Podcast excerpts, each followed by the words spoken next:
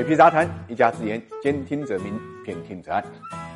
什么叫势不可挡呢？人民币现在的涨势就叫势不可挡啊！九月十六号呢，人民币对美元的中间价呢又创了新高，报了六点七八，比上个交易日涨了三百九十七个基点啊，涨幅是四月八号以来最大的。尤其值得注意的是呢，从今年五月下旬以来，短短三个月啊，人民币汇率无论是在岸价还是离岸价，双双都升破了六点八。那么离岸人民币升了四千一百多点啊，在岸人民币呢升了三千八百多。点简单来说，就四个月前你换汇十万美金，最高需要七十一万九千人民币，现在则需要六十七万六人民币啊，可换汇呢可以节省四万块钱。这应该是二零一八年人民币汇率最凌厉的一波升势了啊，超出了很多人的意料。因为在今年二月份的时候啊，由于疫情的原因，不少空头都认为中国经济呢会受到重创，因此呢开始做空人民币。但从现在的态势来看，这些空头应该是血流成。和保障的不在少数。那么，随着人民币的走强呢，高盛啊、汇丰啊、瑞士联合啊这些私业银行呢，都修正了对人民币汇率的预测啊。汇丰预测到今年年底人民币对美元汇率会达到六点七。那么，对于这个预测呢，之前水皮在节目里也说过，从趋势上来看，下一步估计呢，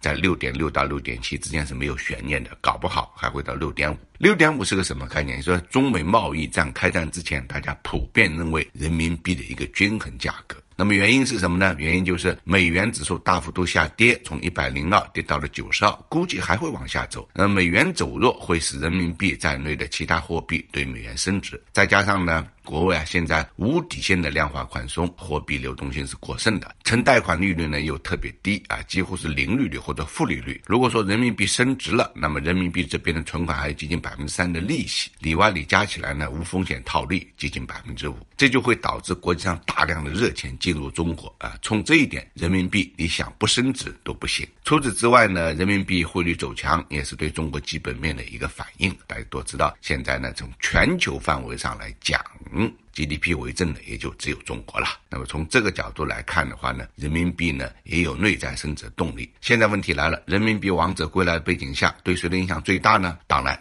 最直接的影响就人民币的国际化。根据央行最新公布的《二零二零人民币国际化报告》，超过七十个境外的央行或者货币当局呢，已经把人民币呢纳入了官方外储。人民币跨境的使用呢超过十九点六七万亿，同比增长了二十四点一，收付金额呢都创了历史的新高啊。那么除此之外呢，摩根斯坦利近期也在报告中预测，人民币有望成为仅次于美元和欧元的世界第三大储备货币。这个报告就说啊，目前人民币占全球。外汇储备占百分之二，到二零三零年呢，这个比例会升到百分之五到十之间，超过日元和英镑。那么对于老百姓来讲的话呢，我想感受呢不会特别大啊，因为人民币对外是升值的，对内呢它是贬值的。这一点呢，我们以前节目里说过了，这里就不展开讲。